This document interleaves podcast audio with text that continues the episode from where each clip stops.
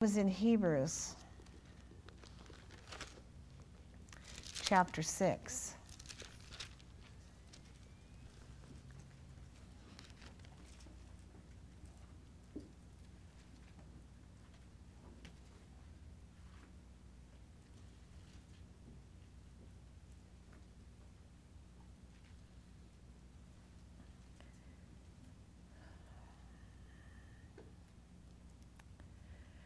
I, am going to give you, I'm not going to give you everything I gave to him, but I'm, we're going to start with verse 11. But we do strongly and earnestly desire for each of you to show the same diligence and sincerity all the way through in realizing and enjoying the full assurance and development of your hope until the end. Until the end. Until the end. We don't stop. In order that you may not grow disinterested and become spiritual sluggards, but imitators, behaving, this is the part I gave you, behaving as do those who through faith, by learning of, by leaning of the entire personality on God in Christ, in absolute trust and confidence in His power, wisdom, and goodness and by practice of patience, endurance, and waiting are now inheriting the promise. For when God made his promise to Abraham, or Abram, Abraham, he swore by himself, since he had no one greater by whom to swear, saying, Blessings I certainly will bless you, and multiplying, I will multiply you. And so it was that he, Abraham, having waited long and endured patiently, realized and obtained in the birth of Isaac as a pledge of what was to come, what God had promised him. Men indeed swear by a greater than themselves and with them in all disputes, the oath taken for confirmation is final, ending in strife. Well, when I, I, I gave it to him out of the King James Version, and this is the part I gave to him. I said, um, actually, it was the New King James Version. If someone has that, it would help me a lot. But anyway, it said, for God, in verse 10, is not unrighteous to forget your work and labor of love, which you have shown towards his name, in that you have ministered to the saints and do minister. I started with 11. And we desire that every one of you do show the same diligence to the full assurance of, of hope unto the end, that you be not slothful, but followers of them who through faith and patience inherited the promises. For when God made promise to Abraham, because he could swear by no greater, he swore by himself. And I, and I shared with the man, I, the gentleman, I said, You have not been slothful in this situation. And you stood on the word. And through faith and patience, you shall inherit the promises. And he texted me back, and I can't remember exactly what he said, but he said, That's it. He said, God had been, that had been running over my mind. Did he say for a year or, or since? I can't remember. I think he said for a year. And he said, This is it. And he said, and, and, and like we shared so many times, God gives you something and it's it's in your it's in your heart it's in your mind it keeps coming back to you. It's it's usually for something that is about to take place. God always prepares us if we will listen for what's about to take place.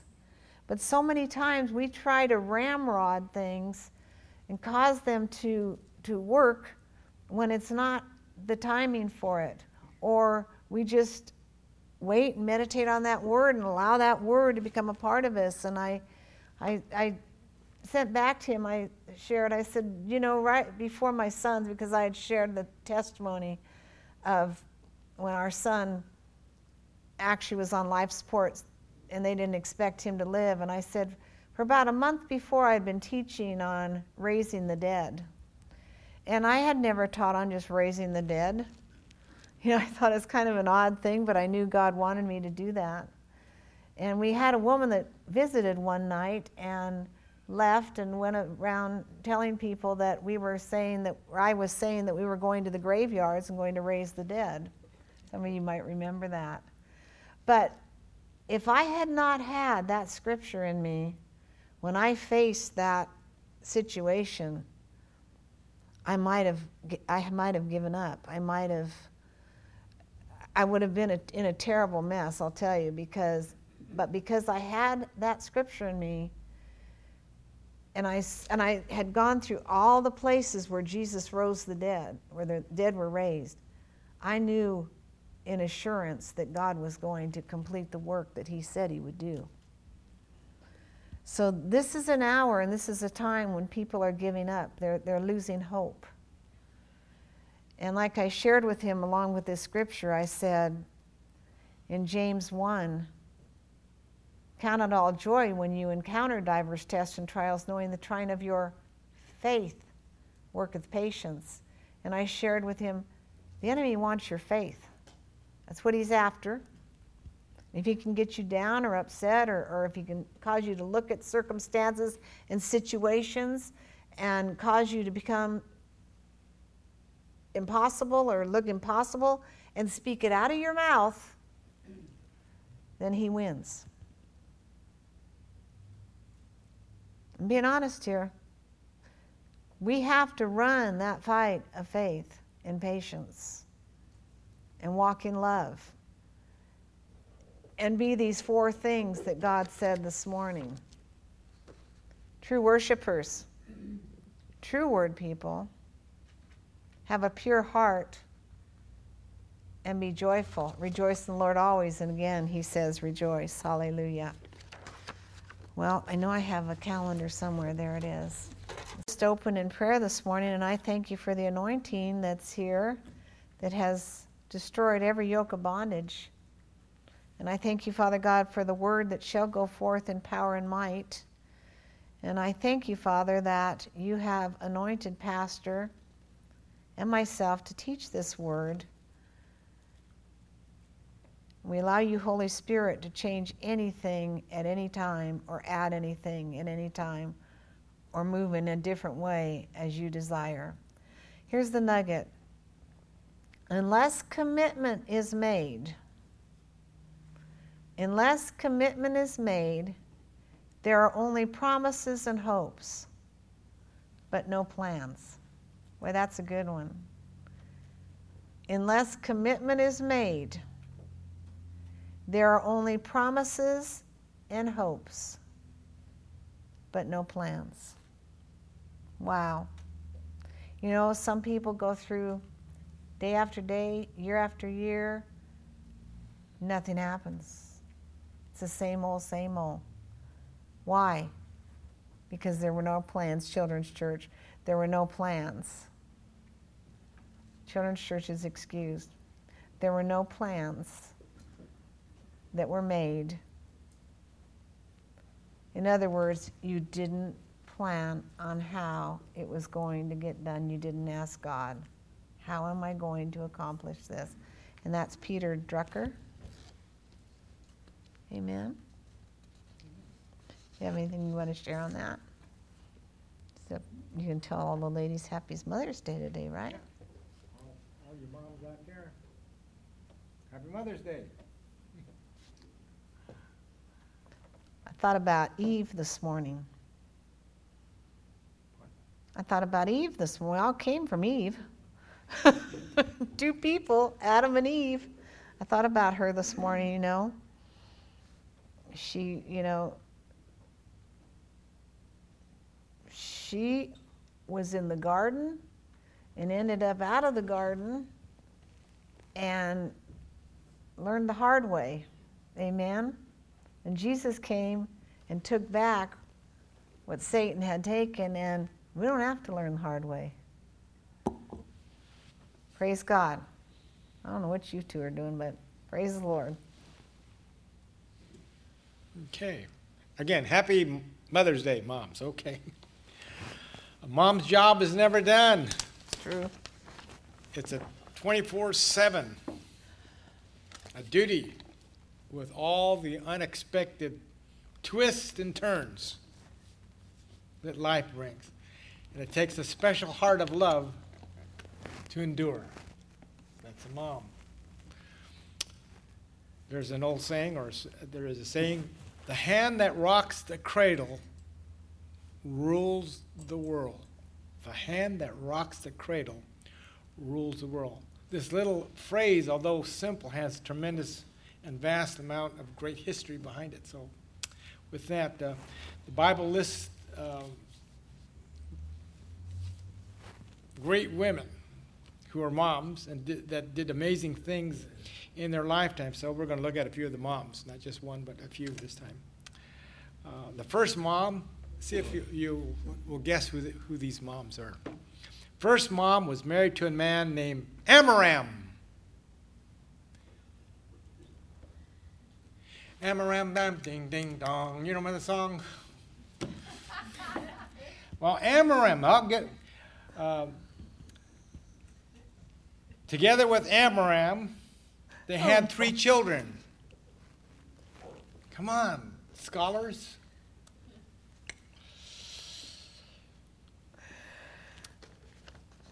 Her name is Jochebed. Anybody know who that is now? Mm-hmm. Oh boy. Okay. They lived in a dangerous time when her third child was born. To save this child, she placed him in a basket, put him in a river. He would be taken out of the river by the king's daughter who would raise him as her own. She named the baby. Mo, oh, you finally got it. All right. So if you'll turn with me to Exodus chapter 2 and verses 1 through 11. You want to read that, love? Sure. 1 through 11. Now Amram was a man of the house of Levi. The priestly tribe went and took as his wife, Jochebed, a daughter of Levi.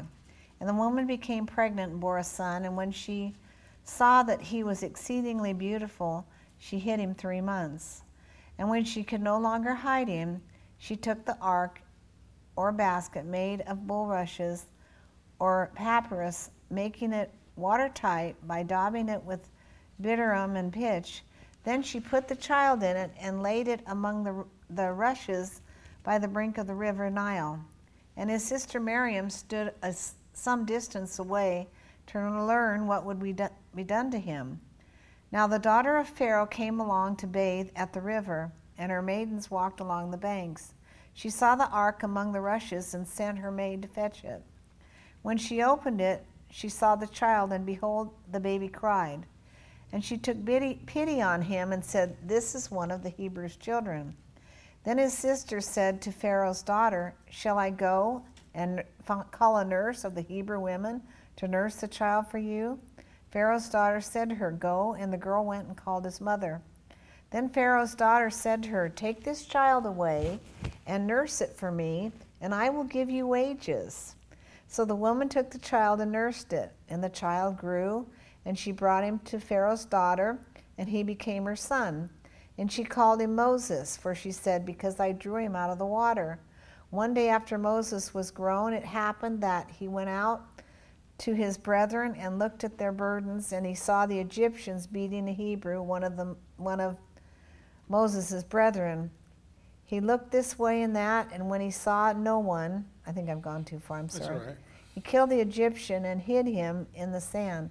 You need to go back a little and tell how the the Pharaoh was killing all the Hebrew children. Well, and they should have read that at the very beginning of this year, so you should know that. Uh, let me go on here. Yet Jochebed was able to instill in Moses his, in his heritage by making arrangements to be made the nanny of Moses. That's pretty good. Because of Joshua, Jochebed, Moses remained true to his heritage, and in his latter years became the the deliverer of, of Israel out of Egyptian bondage. I wanted to share something before you go. Okay, and gave the Israel the Ten Commandments from God, the code of conduct for all mankind. Okay, you want to share now? In, in my notes, it says they launched the ark not only on the Nile but on God's providence. He would be captain, steersman, and convoy of this tiny ark. Miriam stood to watch. There was no fear of fatal consequences, only the quiet expe- expe- expectancy of God's faithfulness, and they were amply rewarded when the daughter of the greatest foe became the baby's patroness. You know, that's what we need to do in this hour. We have got to trust God in every situation. Every situation. Hallelujah. Okay, we read that uh, Miriam, the oldest of the three children, later became a prophetess. Aaron, the second child, became the high priest. What a great input this mom had. This mom, I would say, could be proud of herself. Three children that uh, became great. Okay, let's look at uh, mom number two here. She was married to Elkanah. Anybody? Hannah. You read the notes. No, I, I thought I was thinking I was thinking about Hannah. She's Hannah the, one I was is her name. She was childish, childish, childless, childless. I get it. There you go. Um, and uh, she prayed for a son that she would give in the Lord's service. A son was granted. She raised him till he was weaned and presented her son Samuel unto the Lord. Samuel became one of uh, the Old Testament greatest leaders and prophets of Israel. So turn with me to 1 Samuel.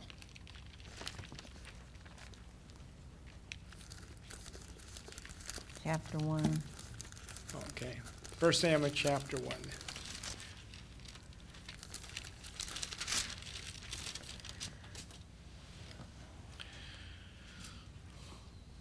And you want to do something on this one, so. Mm-hmm.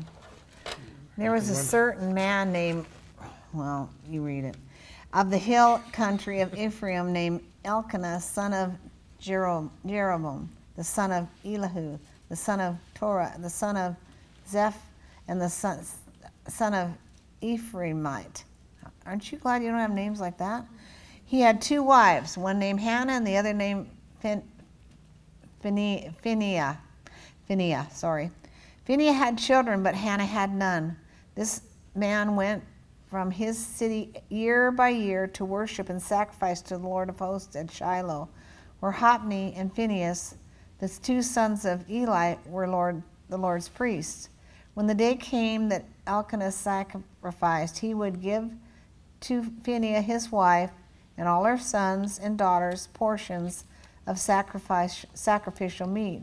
But to Hannah he gave a double portion, for he loved Hannah, but the Lord had given her no children. Now, God knew this from the foundation of the earth. He knew about this woman. He knew He put her on the earth. He knew exactly what her place was on the earth and what she was to do. Because I've, I've, I've been meditating on her this, these last two days. And so here she is. She, um, he favored her, but she didn't have any children. This embarrassed and grieved Hannah, and her rival provoked her greatly to vex her because the Lord had left her childless. Her rival was the other wife. So it was year after year, whenever Hannah went up to the Lord's house, Phinehas provoked her, so she wept and did not eat. Then Elkanah, her husband, said to Hannah, Why do you cry? And why do you not eat? And why are you grieving? Am I not to you more than ten sons? So Hannah rose, and after had eaten and drunk in Shiloh, now Eli the priest was sitting at the seat beside the post of the temple, tent of the Lord. And Hannah was distressed of soul, praying to the Lord and weeping bitterly. She vowed, saying, This, is, this was her first fruit, this was her seed. I want you to really listen to this. She vowed, saying, O Lord of hosts, if you will indeed look at the affliction of your handmaiden, and earnestly remember and not forget your handmaiden, but will give me a son, I will give him to the Lord all his life. No razor shall touch his head. And as she continued praying before the Lord, Eli noticed her mouth. Hannah was speaking in her heart. Only her lips moved, but her voice was not heard, so Eli thought she was drunk. Must prayed, they must have prayed out loud in those days, huh? Anyway, um, Eli said to her, How long will you be intoxicated? Put wine away from you. But Hannah answered, No, my Lord, I am a woman of sorrowful spite.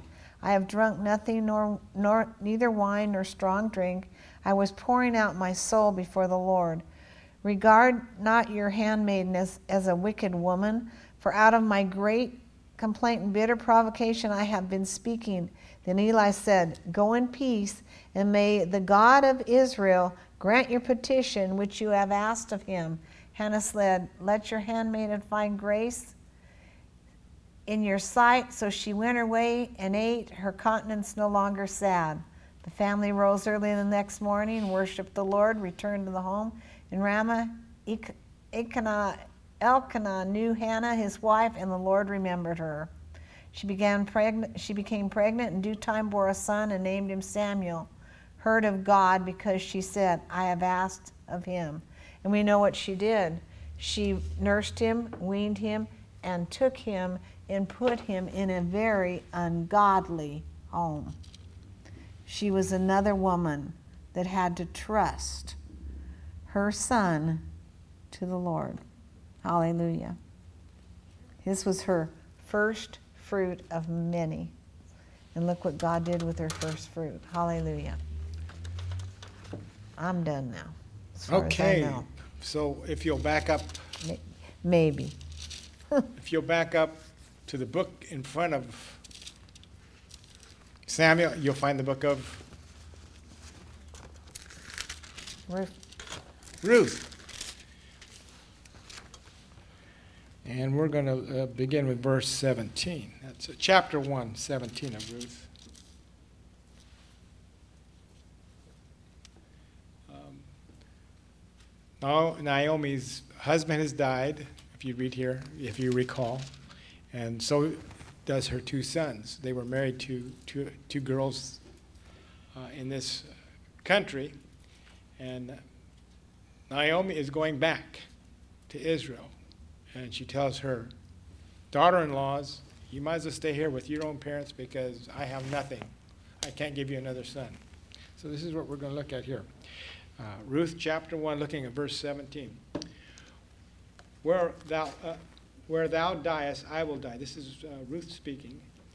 And where I will be buried, and there I will be buried, and the Lord, the Lord do to me, and more also, if if aught but death part thee and me. And she saw that she was steadfast minded to go with her, and she left speaking unto her. So, so the two went until they came unto Bethlehem. And it came to pass when they came to Bethlehem that all the city was moved about them, and they said, Is this Naomi? Here is the thing about Naomi. We're talking about moms. Her sons have passed away. She has two daughter in laws. One daughter in law returns to her family, but Ruth stays with Naomi. She forsakes her own parents for Naomi. That shows you some, some kind of love there. Mm-hmm. That uh, Naomi showed Ruth. So this is that's all I want to say in that one. Okay, now we're going to go to the fourth one. The fourth one. These are real quickies in that area. Well, can I say something? I said I was not going to, but it says her mother-in-law was bitter and not a happy woman, and this gal had to have some faith to stick around with her and go on with her. You know what I mean? Really. So she she really loved her. So. Okay, mom number four. Let's see if you get this one. She married a non Jewish husband. She married a non Jewish husband. New Testament.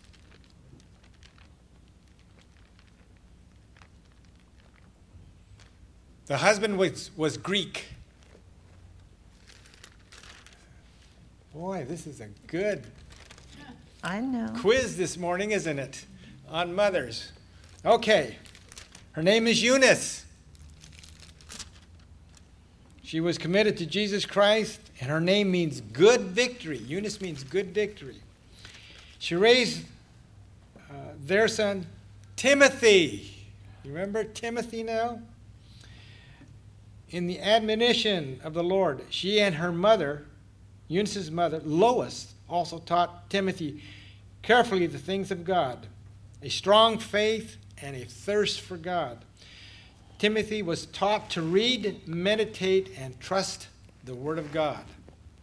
Paul the Apostle remarked about the zeal and manner that Timothy had received from his mother and grandmother. So we'll go to 2 Timothy. That's 2 Timothy chapter 1. I'm here if you want me to read it. Huh? I'm here if you want me to Okay, read go ahead. You can read then. First- Timothy, verse, 2 Timothy 1, verse 5.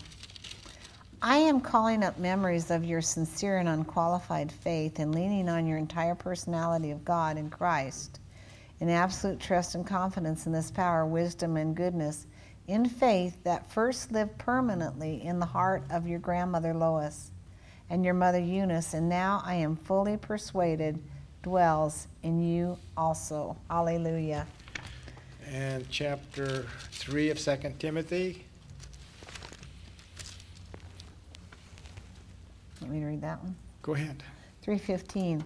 And, from, and how from your childhood you have a knowledgeable and been acquainted with the sacred writings which are able to instruct you and give you the understanding for salvation which comes through faith in Christ Jesus through the leaning of the entire human personality on God in Christ Jesus in absolute trust and confidence in his power, wisdom, and goodness. Wow. That is some that is a heritage to pass on to your Yep. children. That's something that each and every one of us should strive for. If you have a young child or an older child, you need to confess it over them. Amen. Well, for those of you that don't are not there yet, you need to confess it over your chi- child when you get one. All right, glory to God. Um, today, in our society, we have great social problems that tax even the best of parents. And moms have been put to the task on these demanding problems. This, pro- this is a problem we cannot overlook, okay? Um, now we're going to switch a little bit. It's estimated that there are some 13 million, 13 million single parent homes in our country. 84% of those are run by the women. The guys have run out. Or the, mom, or the dads, or the, I would, I would say the sperm givers ran away. They- I can't call them dads. Uh, these moms are heroes in a thankless society. They have taken on the job of two parents. They are the only provider of finances, raising the children alone, providing a roof over their head, food on the table, making sure the bills are paid, the lights and heat stay on, taking kids to school, making sure the home their homework is done, and the kids don't uh, hang around with wrong crowds. And that's a pretty hefty job just for two parents, let alone one. And 80, 84% of the single parents are women. That's wow. that's heavy. Um, being demeaned by perverse laws of the land that offer no help and no assistance, they are physically exhausted as well as mentally expended beyond reason. Yet they are heroines or heroines, and many of their children have become productive individuals into society. I'll give you another one. This is modern day, fairly modern day. Let's see if you know who, who this person was. The father passes away and leaves an 11 year old son. The wife's name is Mary. She teaches him scriptures and how to pray. When the boy is of age, he decides to join the Navy and tells mom of his plans. She prays about it and says she doesn't think this is God's will for his life. Well, today, if a mom or a dad says, I don't think that's your, you know, when a kid gets to that age, well, I'm going to do it my way, you know, but not this boy. The young man takes his mother's advice and not, does not join the Navy. Some of you are looking at me, okay? If he had joined the Navy, he would have been in the British Navy. He would have fought in the Revolutionary War on the British side. This man became the first president of the United States, George Washington. He learned to pray and learn the scriptures from his mom. His mom. Wow. And you can look at all the, the great things that he has done. Okay. Um, just recently, uh, there's uh, Senator Jim DeMint is president of the Heritage Foundation. You could look that Heritage Foundation is a conservative think, think tank uh, that uh, tries to get things. Um, his dad pa- passed away tragically in an auto accident, and his mom had to uh, support, I think it was three kids besides himself. So that was pretty hard. And then there's uh, Senator Tim Scott of South Carolina an absentee dad. His mom raised him. And this one, I think a lot of you will recognize the name more quickly. Dr. Benjamin Carlson. Carson. Carson, the neurosurgeon at John Hopkins uh, Hospital that does all those surgeries on those babies and stuff.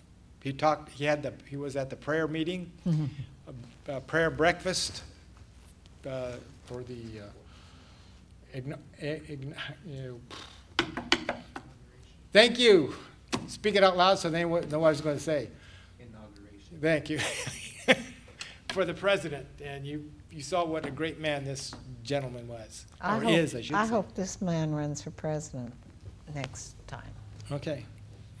Raised by godly mo- moms that would not take society's failed handouts to form the wrong impressions on their children, the children's lives. These moms instead carve virtue, character, courage, and strength into, into their children's lives. So there is, you know, something great that moms do. You know, we just need to. I believe we all need to give a big thanks, a thank you, and a praise to our moms. Amen. And finally, I just have to have this since I brought it out on, on the uh, uh, single parent moms. If you can help in a time of need to a single parent mom, it would be a refreshing and revitalizing spiritual and physical blessing, letting her know that someone else cares. So if you can be a blessing to someone like that, it would help. So, all right. I don't know what time it is because I took off my watch. So what time we got? Four after. Four. That's pretty close. You have something over there. Okay, we have some something over here. All right. Praise the Lord. I'm going to share this. We do have a single mom in our congregation that um, we're going to be receiving an offering for next week. So pray, ask God what you are to give, and be prepared. Just ask him this week. If he doesn't tell you to give anything, don't do it. But if he does, the Lord just told me we're to do that next week, so come prepared. Amen? Okay. It'll be it'll go through the church. Just make it out to the church and put on it single mom.